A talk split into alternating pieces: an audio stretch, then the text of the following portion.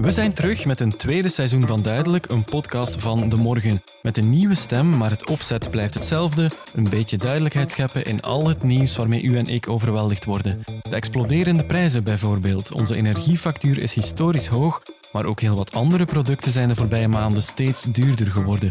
Hoe komt dat? Hoeveel erger kan het nog worden? En wat kunnen de overheid en wij zelf doen om ons leven betaalbaar te houden?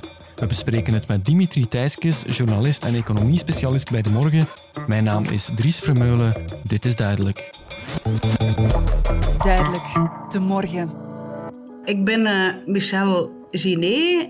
Ik ben maatschappelijk assistent. En ik ben een alleenwoner, eigenlijk dat ze dat noemen.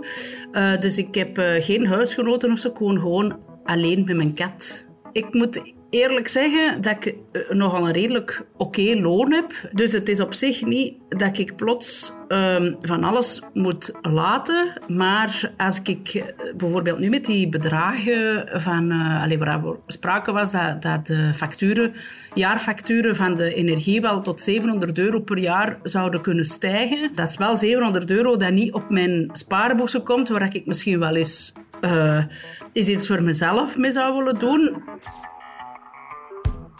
Als dat een grote factuur is die er plots is en als je dan plots denkt, dus dat geld dat ik hier wat opzij had gezet, daar moet ik weer al een stuk voor.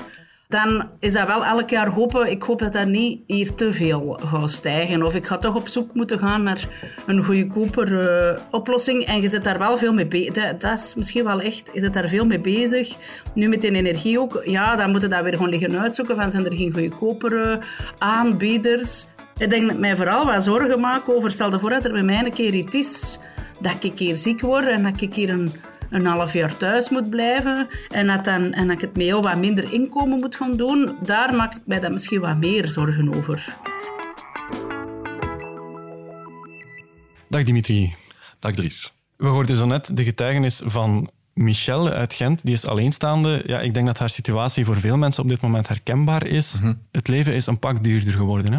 Dat klopt.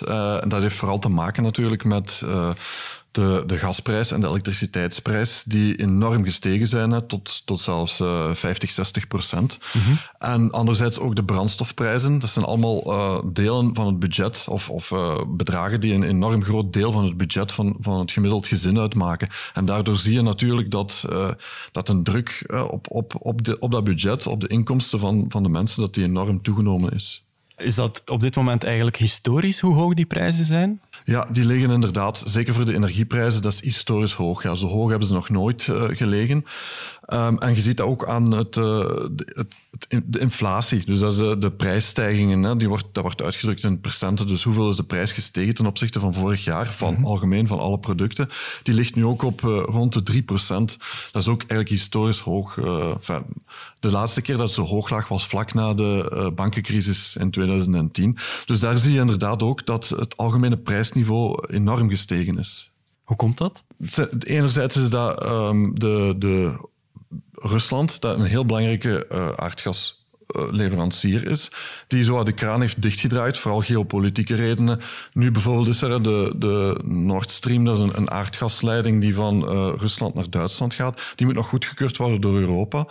Voorlopig is die goedkeuring er niet, dus Poetin heeft dan voorlopig beslist om die gaskraan nog niet volledig open te draaien. Dus dat is al een van de belangrijke redenen waarom die gasprijs nu zo blijft stijgen. En anderzijds heeft dat ook te maken met de economie die opnieuw volop op gang is gekomen na de coronacrisis, waardoor dat er een enorme vraag is naar gas. En Azië, die koopt ook enorm veel van die gas op, waardoor dat er natuurlijk die prijs stijgt. Er krijgt enorm veel concurrentie tussen de verschillende landen voor die, en daardoor stijgt die aardgasprijs ook automatisch. Ja, is dat iets dat we de komende maanden zullen moeten blijven aanzien, of is er ergens een einde in zicht? Stilaan denk ik dat er wel het einde in zicht komt, omdat de productie raakt stilaan terug volledig op toeren. En daardoor gaan die gasleveringen opnieuw veel vlotter gaan. Nu blijkt ook al de afgelopen dagen dat die gasprijs op de internationale markten dat die ook in dalen is. Dus men verwacht wel dat daar opnieuw in zich een daling kan inzetten. Andere factoren die daar ook wel belangrijk in zijn. Er was eerst een strenge winter aangekondigd, maar nu met de de temperaturen die toch opnieuw gestegen zijn. En ook de afgelopen dagen blijkt dat er ook meer windenergie is in het Verenigd Koninkrijk en in Duitsland. Dat heeft dan ook weer zijn invloed op de prijzen. Als er meer alternatieve energiebronnen voorradig zijn, dan zal de druk op die gasprijs ook dalen. Ja, dat las ik. Er was meer wind, dus daalt de gasprijs. Is het soms zo eenvoudig dat we eigenlijk afhangen van het weer dan? Ja, absoluut. Zeker met die alternatieve energiebronnen, waar bijvoorbeeld windenergie, daarvoor heb je natuurlijk wind nodig. Hoe meer windenergie dat er op de markt voorradig is, hoe minder dat men een beroep moet doen op gas. En dus dan is de vraag lager en daardoor zal natuurlijk ook de prijs dalen. Dus dat is logisch, dat is de wet van vraag en aanbod. Mm-hmm. Dat wil dan ook zeggen, als de winter straks tegenvalt en het uitzonderlijk koud wordt, dat de prijzen nog meer de hoogte in kunnen gaan.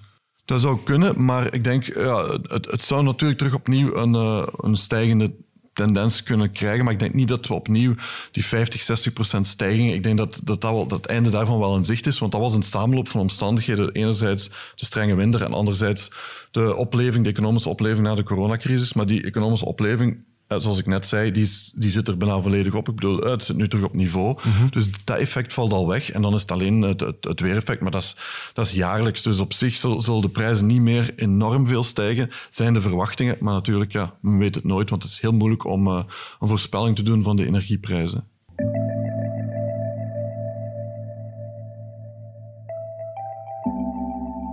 Naast de energieprijzen zijn er ook nog wel een paar andere dingen. Ik las bijvoorbeeld dat een brood in een maand tijd 10 tot 20 cent duurder is geworden. Dat klinkt als niet heel erg veel, maar dat is natuurlijk wel procentueel een verschil. Ja, hoe komt het eigenlijk dat op dit moment zoveel producten duurder zijn dan vroeger? Dat heeft vooral te maken, wat de energieprijzen betreft, daar hebben we het al over gehad. Mm-hmm. Bij de broodprijzen is het ook wel heel specifiek, omdat een hele natte zomer is geweest, zijn er een aantal producten of was de oogst bijvoorbeeld van graan veel slechter en daardoor is de prijs daar ook enorm gestegen, of meer gestegen dan normaal. Maar voor de andere producten gaat het vooral over de aanvoerketen die nu een beetje verstoord is, de supply chain, zoals dat in het Engels heet. Dus de logistieke keten, waardoor ervoor gezorgd wordt dat alles ter plaatse komt. Dus de grondstoffen die moeten aangevoerd worden naar de fabrieken die daar dan afgewerkte producten van maken. En die aanvoer die is verstoord nu door corona. In corona zijn al die supply chains een beetje stilgelegd, mm-hmm. omdat er veel minder productie was. En die moest opnieuw op gang komen. Dat heeft al wat tijd gekost. Plus daarbij nog dat de vraag nu ook veel, veel hoger ligt. De mensen willen weer volop consumeren. En daardoor is die volledig verstoord. Is er veel te veel vraag voor het aanbod. Dus die schepen, bijvoorbeeld, zijn veel te weinig schepen om ervoor te zorgen dat de containers ter plaatse geraken. En als dat helemaal verstoord geraakt natuurlijk, gaat je stijgende prijzen krijgen en legere rekken. Je ziet het ook dat de rekken soms leeg staan. Dat heeft daar dus volledig mee te maken. Nu, de specialisten voorspellen dat dat zelfs nog tot een jaar kan duren voordat dat helemaal volledig terug in orde is. Ah, ja. Dus dat is wel, dat gaat wel nog lang voelbaar zijn in de economie. Het gaat wel beter en beter worden. Er gaan nooit lege rekken zijn. Maar het kan wel zijn dat er bepaalde producten, en je ziet dat bijvoorbeeld aan gsm's, die nu heel, waar je nu ziet dat er een tekort is. Mm-hmm. iPhones die nu uitverkocht zijn. Dat soort dingen kan misschien toch nog wel lang gaan duren. Voor de voeding zal dat veel sneller herstellen, maar voor de producten met elektrische materialen, met dat soort dingen, kan het wel nog tot een jaar duren, voorspellen de specialisten. Dus het is toch wel opletten. Dus niet alleen nog een jaar dat er minder aanbod zal zijn, maar ook dat de prijzen dus hoger zullen zijn. Het een heeft met het ander te maken natuurlijk. Als het aanbod lager ligt, kunnen ze natuurlijk meer hogere prijzen vragen. Ook bijvoorbeeld die logistieke spelers, die weten nu natuurlijk ook, zij zijn enorm druk bevraagd. Mm-hmm. Zij zien, dan gaan ze natuurlijk gewoon zeggen van, wij werken voor degene die het meest biedt. Dus daardoor gaan de leveranciers van voedingsproducten ook veel meer moeten betalen aan die logistieke spelers. Mm-hmm. Waardoor natuurlijk, die gaan dat doorrekenen in de prijs van de producten. En daardoor gaat je inderdaad wel zien dat sommige producten misschien met 5 of 10% nog in prijs gaan stijgen. Of misschien dat die al verwerkt zijn in de prijs, maar dat die prijzen nog inderdaad een tijdje op een hoger niveau gaan liggen, totdat die volledige supply chain opnieuw hersteld is, wat dus nog wel even kan duren. Ik ben wat bang in dat opzicht dat blijkbaar allemaal zo kan. Hè? Dat blijkbaar die prijzen zo stijgen en dat daar weinig tegen te doen valt. Of We krijgen toch de indruk dat er weinig tegen de doen valt. Als je alleen bent en je hebt een huis en je moet dat huis verwarmen, dan vind ik niet dat de overheid een helft moet tussenkomen omdat ik nu toevallig alleen ben. Maar de verdoken kosten die in zo'n rekening zitten, vooral de taxen en zo, die worden gehoffen daarop, die gaan dan terugstromen naar de overheid. Daar kan de overheid wel iets om doen. Dat gaat niet alleen over ik als single, maar dat is dan voor iedereen. Ja, als die kosten zo oplopen en je moet daar, bijna 60 of meer dan 60% stroomt terug naar de overheid, dan vind ik het bijna een schande dat dat zo lang moet duren om dan daarin in te grijpen. Wat doet de overheid momenteel om die energieprijzen iets lager te krijgen? Ja, er zijn een aantal maatregelen die genomen zijn in de begroting om inderdaad te zorgen dat die prijzen of dat de prijsstijgingen een beetje gedrukt worden. Enerzijds is dat heel belangrijk voor de 2 miljoen mensen die het minst verdienen, dat daar het sociaal tarief is uitgebreid. Dus eerst ging dat over 1 miljoen mensen, dat is uitgebreid naar 2 miljoen. Sociaal tarief, dat wil zeggen dat zij energie kunnen krijgen aan een enorm verlaagd tarief. Ja. Anderzijds is er voor iedereen een korting van €30 door de federale overheid. En Vlaanderen heeft nu ook beslist, of gaat beslissen, om er ook nog €50 van af te doen door ook minder taksen, dus wat de spreker ook aanhaalt, door minder taksen te heffen. En anderzijds heeft men ook beslist om de 21% BTW die op energie gegeven wordt, om ervoor te zorgen dat die extra inkomsten die daarvan binnenkomen, dat die gebruikt worden om de taksen ook een beetje te doen dalen. En dat ook structureel wordt. Dus daar zouden we in de loop der jaren, dat zou moeten blijven. Dus dat is wel goed. Dus als de energieprijzen stijgen, zou er een gedeelte van de BTW die naar de overheid gaat, zou er dan gestoken worden in een daling van de aardgasprijzen en de andere energieprijzen. Dus dat zijn zowat de belangrijkste maatregelen die genomen zijn. Dinsdag is ook bekendgemaakt in de Kamer dat de mensen die genieten van het sociaal tarief, dus dat verminderd tarief voor energie, dat loopt af in maart volgend jaar. Vanaf april zouden zij normaal gezien op de private markt een energiecontract moeten afsluiten, dat zij ook dan nog zouden kunnen genieten voor een beperkte periode van een lager tarief. Om die overgang niet te brusk te maken. Dus dat is ook nog een extra maatregel die genomen is. Mm-hmm. Ja, en die energiekosten die wij allemaal betalen, daar zitten voor een groot stuk bedragen in die niks met ons verbruik te maken hebben. Die taxen dus onder andere. Ja. Als die straks verlaagd worden, maakt dat echt een heel groot verschil op mijn rekening? Dat maakt een groot verschil. Dat kan tot €100 tot €150 per jaar verschil uitmaken. Omdat inderdaad, zoals mevrouw ook zei, 60% van de energiefactuur bestaat eigenlijk uit taksen en heffingen. Dus als men beslist om een gedeelte van de BTW, om ervoor te zorgen dat dat gebruikt wordt voor een daling van die heffingen, dan heeft dat toch wel een redelijk grote invloed. Misschien, zoals ik net zeg, zeker zelfs meer dan die €30 of die €50 die men nu als energiecheck, waar men nu zo één keer een korting krijgt. Ik denk dat dat inderdaad de weg is die men op moet gaan proberen om de heffingen op die energieprijzen, om die een beetje te drukken. De Vlaamse overheid die geeft daar die cheque van €50. Dat is dan voor iedereen gelijk. Ja. Is het niet verstandiger om eerder de mensen die het echt nodig hebben te helpen met iets meer dan, in de plaats van iedereen met een klein bedrag? Dat klopt. Dat heeft men natuurlijk al gedaan met het sociaal tarief. Dat is een enorme gift voor de mensen die het minst verdienen. Maar men zou dat kunnen betogen. Maar door een energiecheque van €50 te geven, gaat het proportioneel voor die lage verdieners ook meer doorwegen dan voor de hoge verdieners. €50 voor iemand die weinig verdient is veel meer waard dan voor iemand die veel verdient. Dus op zich is dat ook wel proportioneel ook beter voor de lage verdieners. Maar men zou kunnen zeggen, het zou enkel naar de lage verdieners moeten gaan. Maar dan krijgt men natuurlijk het verwijt dat de middenklasse niks krijgt of dat die nog altijd die hoge tarieven moeten blijven betalen. Dus dat is altijd een beetje een evenwicht zoeken voor de overheid. En ik denk dat ze met het sociaal tarief wel al veel gedaan hebben voor de lage verdieners. Dus is het ook logisch, denk ik, dat ze ook een korting geven voor de volledige bevolking. Want het is natuurlijk voor iedereen dat de prijzen stijgen.